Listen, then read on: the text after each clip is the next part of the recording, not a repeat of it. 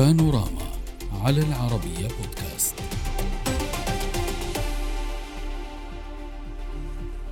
يفغيني بريغوجين رئيس مجموعة فاغنر الروسية المسلحة وبتصريحات بدت مفاجئة وخطيرة.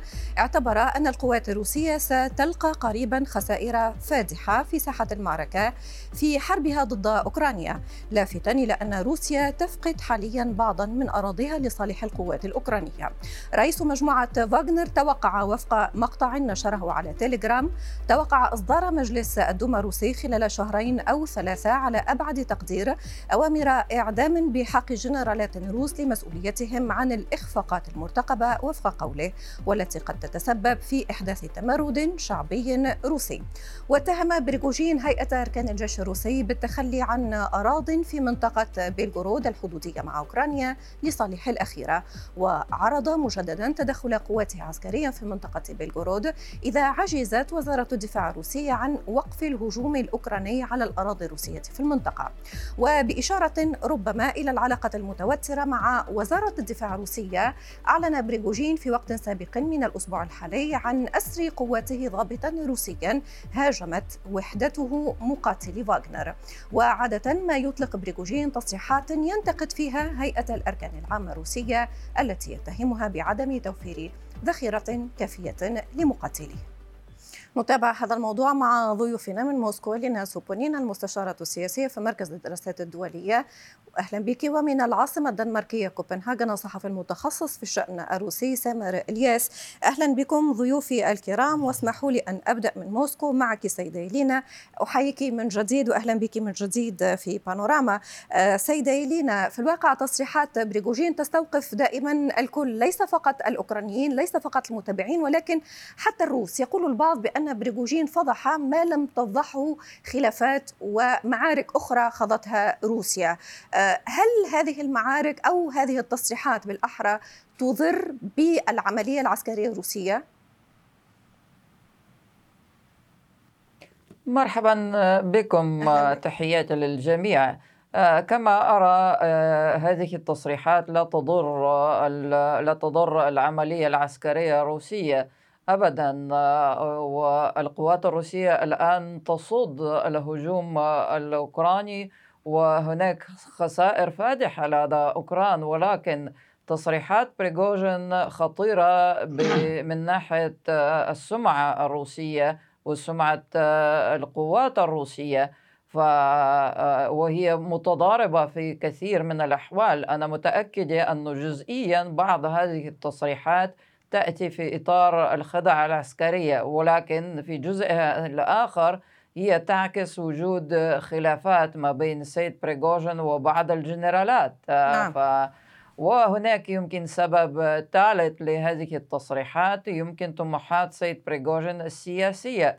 ممكن سنرى هذا الشيء قبل الحملة الانتخابية في سنة 2024 أنا لا أستبعد ذلك. فنعم هي تصريحات متضاربة هي لا تؤثر عسكريا أما تؤثر معنويا على بعض الناس. سيد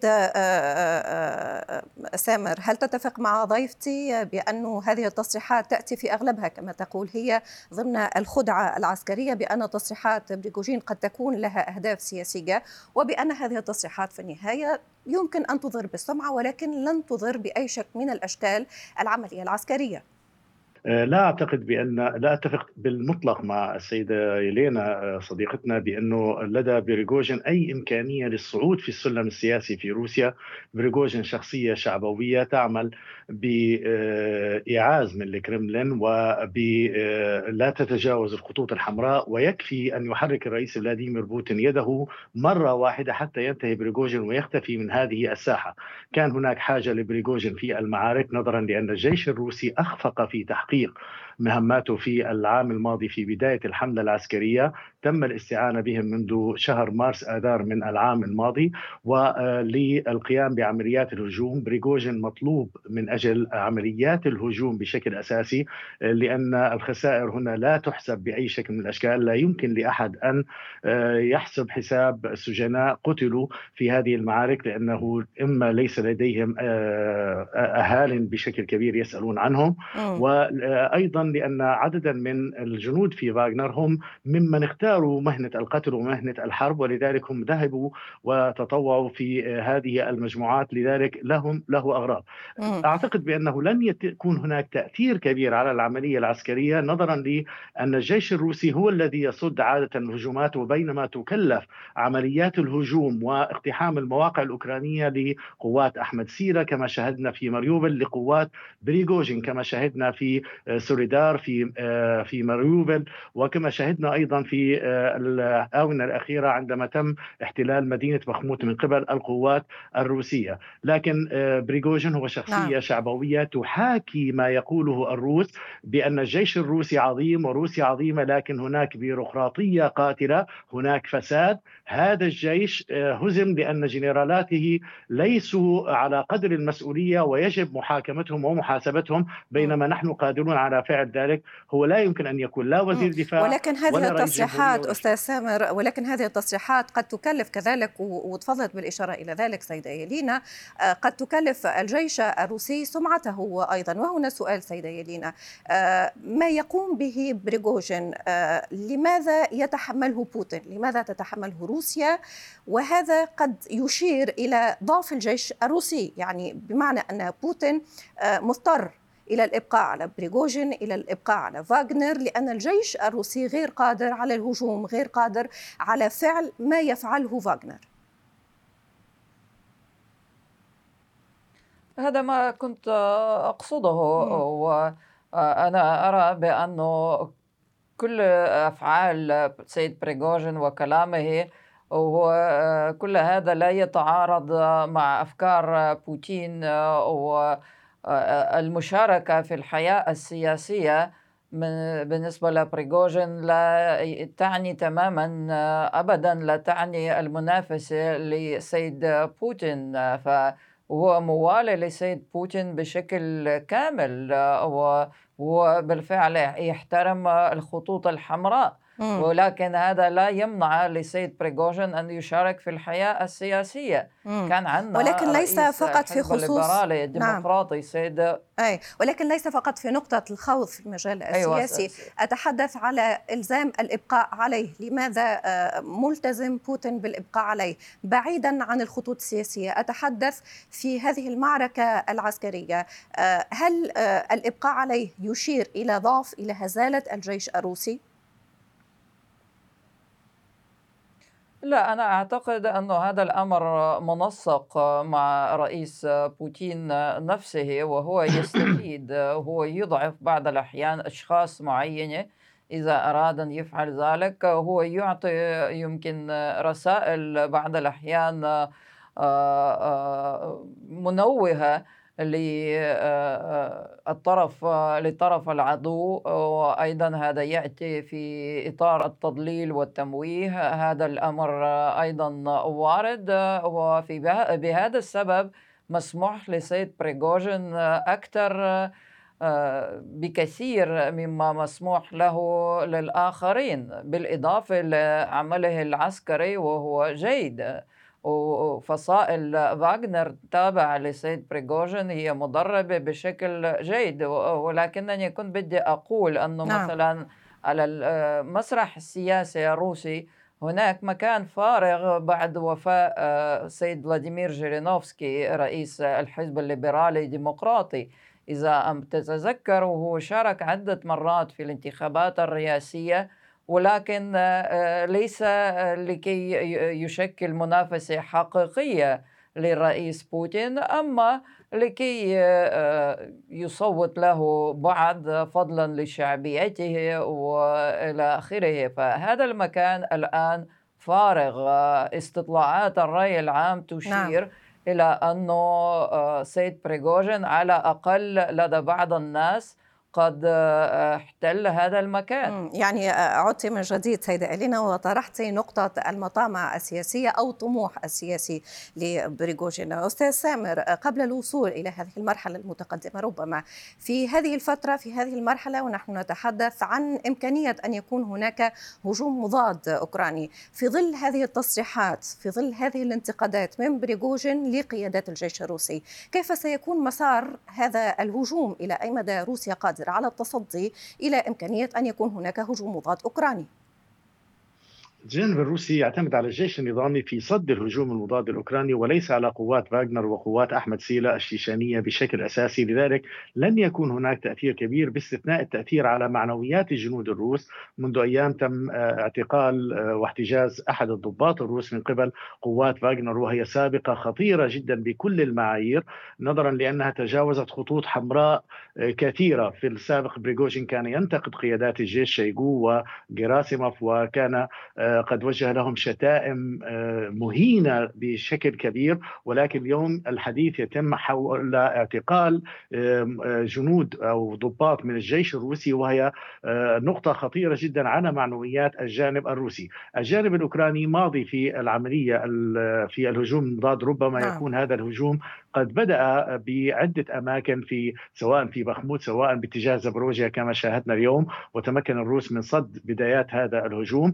أيضا هذا الهجوم الأوكراني بدأ في شهر مايو أيار عندما هاجمت أوكرانيا مناطق في مناطق حدودية في بيلوغراد وفي بريانسك وبنى تحتية في داخل الجانب الروسي لبث الذعر بين الروس. العامل الأساسي ربما في نجاح الهجوم المضاد هو كيفية استخدام الأوكرانيين للأسلحة الحديثة والخطة العسكرية التي تم وضعها كان هناك أكثر من سيناريو لكن اليوم ذهب أحد السيناريوهات بعد تفجير سد كاخوفكا وهو الهجوم من اتجاه خريسون وربما كان هو الأقل احتمالا لكن الآن روسيا تركز جهودها على أربع جبهات وهناك إمكانية لصد هذا الهجوم نظرا لأن القوات المهاجمة بحاجة إلى أربعة أو خمسة أضعاف عدد نعم. الجنود للقيام بالعملية العسكرية على أوجه على أكمل وجه إضافة إلى استخدام الصواريخ الغربية لضرب المواقع الخطوط الخلفية الروسية. سيدة إلينا هل توقعت في مرحلة من المراحل منذ بداية العملية العسكرية أن نأتي لهذه المرحلة في حديثنا عن إمكانية أن يكون هناك آه، آه، رد فعل أوكراني بمحاولة هجوم أوكراني على مناطق آه، سيطرت عليها روسيا. تتذكرين منذ بداية متابعتنا للعملية العسكرية الروسية كنا نتحدث عن إمكانية أن تسيطر روسيا على كييف أن تسيطر على خطوط شرايين مهمة هنا ونحن نتحدث عن إمكانية رد أوكراني واسترجاع لأراضي أوكرانية. من يتحمل المسؤولية؟ كانت هناك آه، أخطاء في بداية آه، هذه العملية. نحن تحدثنا عن هذا الشيء عدة مرات آه، أنه روسيا راهنت على العملية الخاطفة تستمر بضعة أسابيع ولكنها طالت. ولكن أنا أعرف أو أعتقد بأنه على كل القيادة العسكرية الروسية كانت تدرس كل السيناريوهات بما فيها سيناريوهات غير إيجابية. فهذا الأمر أيضا كان موجود. فكانوا يراهنون على أفضل السيناريو ما تم تنفيذها ولكنهم كانوا يحضرون أنفسهم للسيناريوهات غير أيضا. نعم هي صعبة. هي آه، بدأت أن تتطور في كثير من الأحوال بشكل نعم. مفاجئ. ولكنني أعتقد أن القوات الروسية كانت أو على الأقل القيادة العسكرية كانت تحاول أن تتحضر لهذا الشيء. آه سيدي سامر هل تعتقد بأن آه هذا السيناريو كان مرتقب كان منتظر؟ ومن المستفيد بحسب قراءتك آه من المستفيد من إطالة أمد الحرب؟ يعني بطبيعة الحال لا أعتقد بأن الجانب الروسي كان يدرس إمكانية أن يكون هناك حرب آه، طويلة، الجانب الروسي كان يعتمد على حرب خاطفة كما جرى في آه، عام 2008 في جورجيا أو على حرب آه، على 2014 في القرم. على في 2014 في القرم من دون عمليات عسكرية واسعة. لكن من المؤكد أن الصمود الأوكراني كان مفاجئا بالنسبة للجانب الروسي إضافة إلى التزويد أوكرانيا بأصناف مختلفة من الأسلحة الغربية بشكل تصاعدي نعم. وتجاوز كل مرحلة الخطوط الحمراء آه، الروسية، هذا السيناريو بطبيعة الحال هو لا يصب لا في مصلحة روسيا ولا في مصلحة أوكرانيا، يصب في مصلحة الولايات المتحدة الأمريكية بشكل أساسي التي استطاعت أن تعيد اللحمة بين الأطلسي في القارة العجوز وبين نعم. الولايات المتحدة الأمريكية وتجبر البلدان الأوروبية بسبب الخوف من روسيا واجتياح روسيا أن تزيد الموازنات الدفاعية إلى أكثر من 2 في المئة في بعض الأحوال وإلى العودة إلى موضوع الدفاع وفرض عقوبات هي الأقسى على روسيا في التاريخ آه، البشري. لذلك آه، هذا السيناريو لم يكن موجودا. اليوم ما يجري ربما ويقوم به بريغوجين هو تحضير الرأي العام الروسي أيضا لحرب طويلة. آه، أنا أتذكر مارغريتا سمنيان في بداية الحرب كانت تقول يومين أو ثلاثة يمكن أن نسيطر على كييف ولكن لا نريد تدمير المدن الأوكرانية الجميلة. لاحقا هي أقرت منذ أيام بأن هناك صعوبات كبيرة في العملية العسكرية. نعم. البروباغندا الروسية تحضر لعملية طويلة وتحضر لأن روسيا يمكن ألا تحقق انتصارات كما كان موعودا في السابق بإنهاء أسلحة أوكرانيا بإنهاء النازية برفع الخطر عن سكان دونباس التي وضعها بوتين في بداية هذه العملية. نعم. آه، أود شكركم جزيل الشكر على المشاركة وكل ما تفضلتم به من تحليل من موسكو لينا سوبونينا المستشارة السياسية في مركز الدراسات الدولية. شكرا لك. ومن العاصمة الدنماركية كوبنهاجن الصحفي المتخصص في الشأن الروسي سامر إلياس. شكرا لكما.